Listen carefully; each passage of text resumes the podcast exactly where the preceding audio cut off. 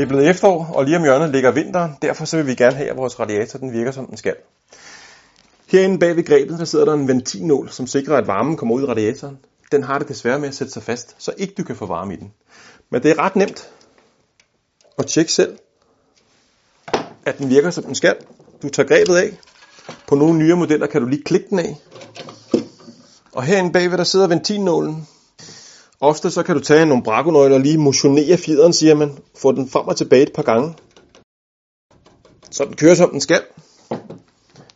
Hvis ikke, så giv den lige lidt vaseline. For at sikre dig. Så trykker du den et par gange. Og så har du faktisk fremtidssikret din ventilnål.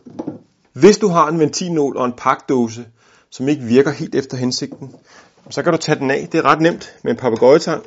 Og det er den her lille fætter, der sidder her.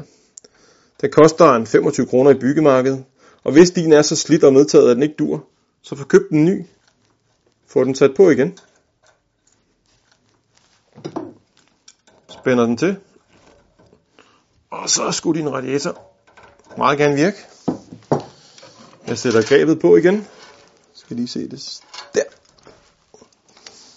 Og så spænder jeg den fast. Der. Og så får jeg varme i radiatoren igen. Hvis du synes, den, ah, den kører ikke helt som den skal, så kan der være en sidste ting. Og det er herovre for oven. Der sidder der en udluftningsventil. Kan du lige tage papegøjetangen og dreje, indtil der pipler lidt vand ud.